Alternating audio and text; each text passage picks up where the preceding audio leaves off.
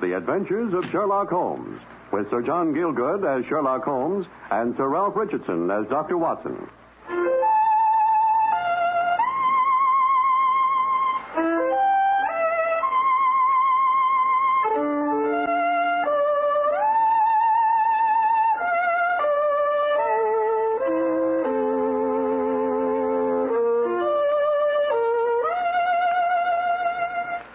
National Broadcasting Company presents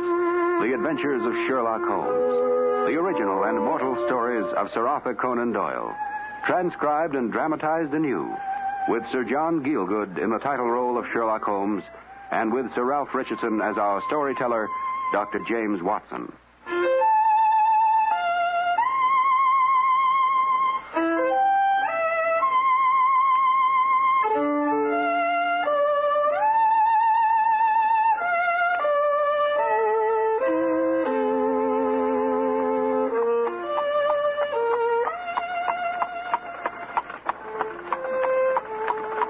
My name is Watson, Dr. John H. Watson. It may be familiar to you through my association over many years with one of the most remarkable men I believe the world has ever known, Mr. Sherlock Holmes. I want to tell you about oh, What deuce take it what a moment to choose. It's too bad. Quick, then, behind the curtain. Can't have been in bed after all. Must have been waiting in the hall for someone. Watson, are you all right? Yes, I think so. Rather a tight fit. Well, there's a gap here I can just see through. Someone's coming upstairs carrying an oil lamp. Ah, it's Milverton, all right. There's a woman with him. Veiled. Shh, they're coming in. Well, miss, you decided to come then, half an hour late. I couldn't manage any earlier. My mistress kept me. Well, if she's a hard mistress, you have your chance to get even with her. You tell me in your note that you've managed to get hold of some letters which compromise the Countess d'Albert. Yes, I have. You want to sell them, and I want to buy them. So far, so good. I can use them in my business. Now, as to price. The price, Mr. Milverton, for everything, is your life. What do you mean, girl? Look at me. She's lifting her veil, Holmes. That's no lady's maid. Great heavens! Is it you? Yes, it's I, Charles Milverton. And don't you dare to speak my name. You've fouled it enough. You've ruined me the way you've ruined so many others. You should have found the money in time. And because I couldn't, because I begged you for two days' grace, you sent those letters you had to my husband. And he died. And you know how he died. The finest man in the world. And the letters were false. You changed the dates on them. They were written before I met him. Keep back from me. Ah, put that pistol down. No, not till I've used it. You'll break no more hearts, Charles Milverton, as you've broken mine. You hound. You filthy hound. Oh, Great heavens, Holmes! Quiet, man. He's done for. And she's got away, thank heaven. Who was that woman, Holmes? Surely you know that face, Watson. Not the Duchess of... Never, never mention names, Watson. Now's our chance if we're quick. What are you doing, man? Safe, Watson. The papers in the safe. To save our own client and who knows how many more besides. Quick, put that bundle in your pocket, Watson. Yes, yes. And give the rest to me. Hurry. Uh, someone must have heard the shots. Listen. There are people coming. Out of the window, quickly, Watson.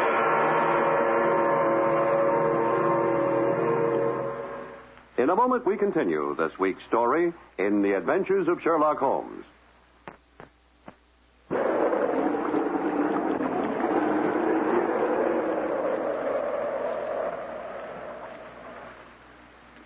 So we escaped. Down a convenient drain pipe, over two garden walls, and luckily found an empty hansom at the bottom of the road. And reached Baker Street at last, and safety. Huh. Our adventure was over, or almost over. As I lay tossing sleeplessly in bed that night, I found myself more than ever intrigued by the personality of my strange companion. I recollected our first meeting only a few months before. I'd just come back from medical service abroad and was moping miserably about this old London of ours, of hansom cabs and fog and gaslight, doing simply nothing at all. And then, standing at a Piccadilly bar one day, Hello there, Watson. Remember me? uh, why, why, yes, Stamford, young Stamford. Used to be a dresser under you when you were a medical student at Barts, remember? Of course I remember. Confound it, it's a pleasure to see a friendly face, Stamford. London's a very deuce for a lonely man. Oh, what on earth have you been doing with yourself, Watson? You're as thin as a lark and brown as a nut. Oh, Afghanistan, you know. Uh-huh. The campaign out there, army surgeon. I say, have a drink, will you? Thanks, don't mind. Uh, stout, I think. I got wounded pretty badly. At Maiwand, confounded nuisance, subclavian artery. Uh, two glasses of stout, please. Invalided out then, eh? And uh, what are you doing with yourself now? Nothing, nothing. Trying to solve the problem of finding comfortable rooms on an army pension, 11 and 6 a day, eh? well, here's your health, Stamford. Yours, Watson. Here's to old times. Strange you should say that, you know. Say what? About looking for rooms. You're the second man today who said it to me. And who was the first? Oh, some fellow was working in the chemical lab up at the hospital. A fellow called Holmes. You wouldn't like to go halves, I suppose? Exactly what he was saying. Looking for someone to share with him, you know. I'm the very man, then. What's his other name? Sh- uh, Sherringford, is it? No, no, no, no. Sherlock. Knew it was something queer. Sherlock Holmes. What's he do? Oh, deuced if I know. He's got a whole store of out-of-the-way knowledge that would astonish the professors. And he's a first-class chemist. Says he's going in for something quite special. I say, Watson, Huh? let's go along to the lab and meet him. He's bound to be there. Uh, let's have lunch somewhere and, and then go on, shall we? Excellent.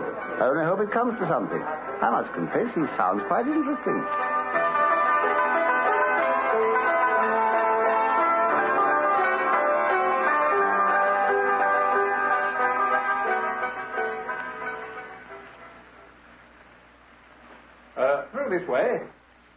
To be there.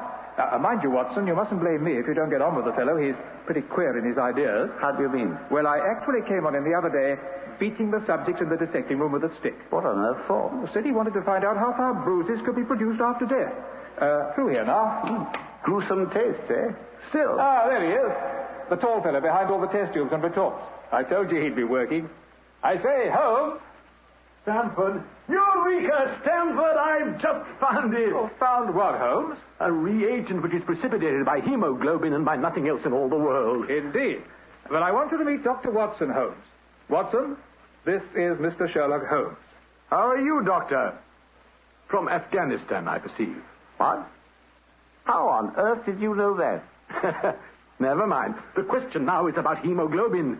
No doubt you see the significance of this discovery of mine. Well, it's probably interesting enough chemically, but from the practical point of view, My I... dear fellow, it's the most practical medico legal discovery for years. Don't you see that it gives us an infallible test for bloodstains? Indeed? Yes. Criminal cases are always hinging on this kind of thing. A man suspected of a crime long after it's committed, let's say, and his linen turns out to have brownish stains on it. Yes, but are they blood or mud or rust stains or fruit stains or what? Now we have the Sherlock Holmes test, Dr. Watson, so there can be no more difficulty. Ah, I dare say you are to be congratulated, Mr. Holmes. Of course I am. There was the case of von Bischoff at Frankfurt last year, and, and Mason of Bedford and Sampson of New Orleans. I could name a score of cases where the thing would have been decisive. By Jove, you're a regular walking calendar of crime, Holmes. Well, why not, eh? What could be more fascinating? Uh, have you a taste for such matters by any chance, Doctor? Oh, well, I confess it's been a little beyond my range. Ah, you'll get it, sir. You will, I assure you. The thing grips you like a drug. Uh, Holmes, I wanted you two to meet because Watson's on the lookout for someone to share diggings with him. Oh. The same as you are. Capital, Doctor. You look the very man for me. I've had my eye on a suite in Baker Street, number 221B. Uh, Mrs. Hudson is the landlady's name. Uh, you don't mind the smell of strong tobacco, I hope. I always smoke ships myself. That's good enough, then. Oh, and I generally have a few chemicals about and carry out experiments like this one. That wouldn't annoy you. By no means. Well, then let me see. What are my other shortcomings? Oh, I get down in the dumps sometimes and don't open my mouth for days on end. And, um, oh, I've a fancy for revolver practice indoors. So long as I can rely on your aim. Infallible, I assure you. Now, uh, what have you to confess? See? Oh, well, I get up at all sorts of ungodly hours, and I'm very lazy. I, I don't like too much row, but, but oh, but I'll put up with the revolver shots. Good. I've got another set of vices when I'm well, but these are the principal ones for the present. Then that's all right. Thank you, Stamford. I'm very much obliged to you. Well, shall we go together, Dr. Watson, and look at the rooms tomorrow? Uh, say at noon? At noon, Holmes, it'll suit admirably. Oh, one other little thing the violin. You don't include violin playing in your category of rows. It depends on the player, my dear Holmes. If it's badly played. Ah, that's something I shall have to leave you to judge for yourself, my dear fellow. And I shall have pleasure in testing your ear with a few of my own little compositions. Then you will be able to judge my modest capabilities. Uh, till tomorrow, then, my dear Dr. Watson. Till tomorrow.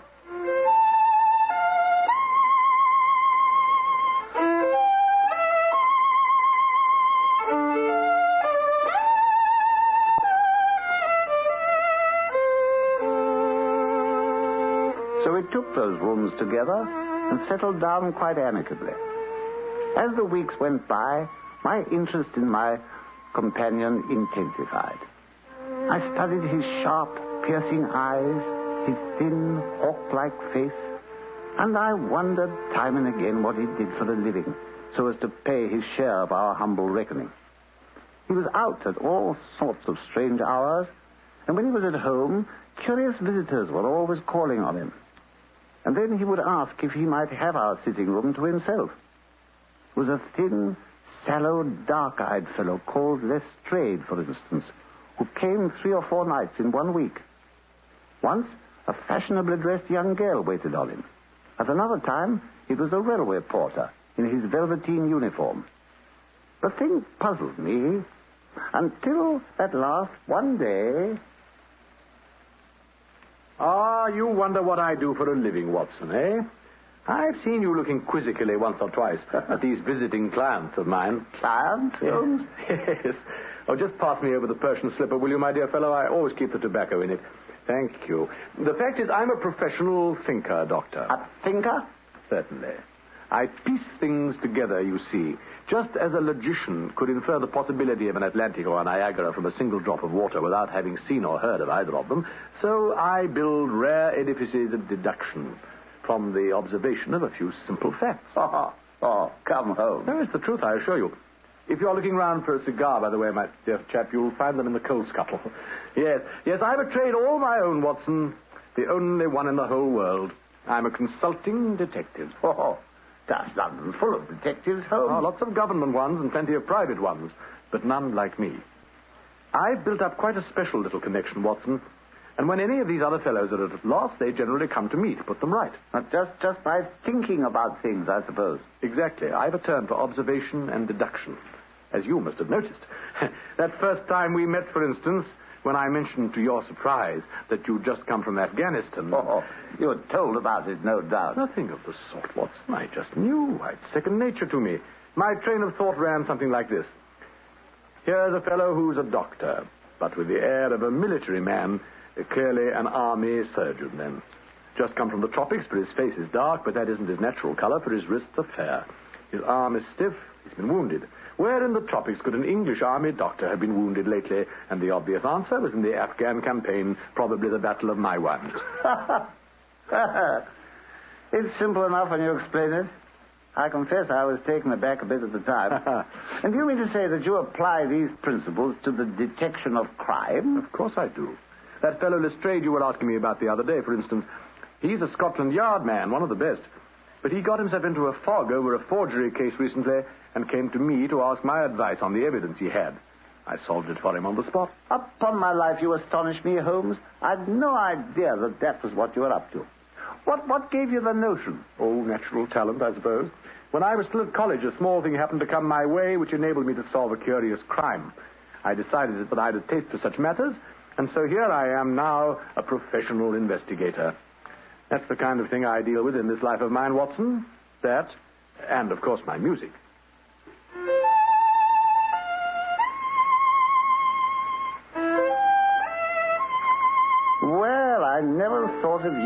Professional investigator of crime. Even when you talked about it so much at the hospital that time we met. Well, one really must do something to keep oneself from boredom. You may find yourself mixed up in it one of these fine days, you know. You never know, Watson. You never know.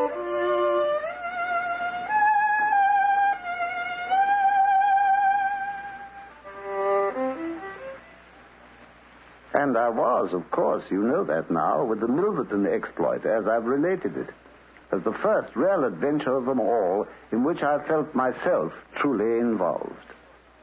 It ended rather oddly, that burglary episode of ours.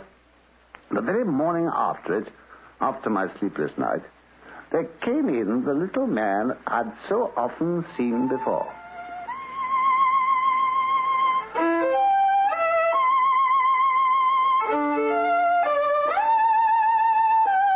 Lestrade, the good Lestrade of Scotland Yard. Good morning, my dear Lestrade. Good morning, Mr. Holmes. I was Oh, wondering. this is Dr. Watson, by the way. He was asking all about you the other day. How do you do, Doctor? Any friend of Mr. Holmes's is a friend of mine. Delighted to meet you, Inspector. Well, sit down, won't you, and share a pipe with us. Too much of a hurry, I'm afraid. I just wanted to ask if you'd anything particular on hand, Mr. Holmes. Oh, I don't think so. Nothing much. A little matter down at the docks involving a giant rat from Sumatra. You can leave the rats to look after themselves, Mr. Holmes. Uh, There's been murder done up at Hampstead. Wanted you to look into it for us. Queer business. Oh, really? Who's been murdered? Fellow called Milverton. Indeed. I believe I've heard the name. Holmes. Holmes. Not feeling dicky, are you, Watson? Any details, Lestrade? Well, uh, we know who did it, of course. You know? Good heavens. Couple of them, Doctor. Nearly got got 'em, they did. There was a hue and cry, you see. They got away, worse luck, but they were seen. How interesting. And what are they supposed to look like? First one, very tall. Other fellow, middle-sized, thick-necked man with a moustache. Moustache, They what? both had masks over their eyes. Oh, come, Lestrade. That's rather vague, isn't it? On my soul, it might even be a description of Watson and me, eh, Watson? It might indeed. you're, you're right, Mr. Holmes. You're perfectly right. By Jove, it might be. well, uh, uh, will you handle it? I'm afraid not, Lestrade. Not this time. I know something of this fellow Milverton. He was a rogue and a blackmailer. There are certain crimes that the law can't punish adequately, my dear fellow. And in this instance, my sympathies are with the criminals, Lestrade. I will not handle the case. Ah, well, if you won't, you won't. No, I'll get the fellows all right in time, I dare say. Will you, Lestrade? I do hope you may. Pass me my violin as you go out, there's a good fellow. I feel deuced lazy this morning. Had rather a strenuous night. Pleasure, Mr. Holmes. Well, good morning, Doctor. See you again, I dare say. Always in and out of Baker Street, you know. Good morning, Inspector. Morning, Mr. Holmes. Good morning. Best of luck, Lestrade. Oh. Well, another five minutes like that, Holmes. I'll take myself back to Afghanistan. Oh, no, you won't, Watson. You'll grow to love it, too. This is only the beginning, my dear fellow. only the beginning.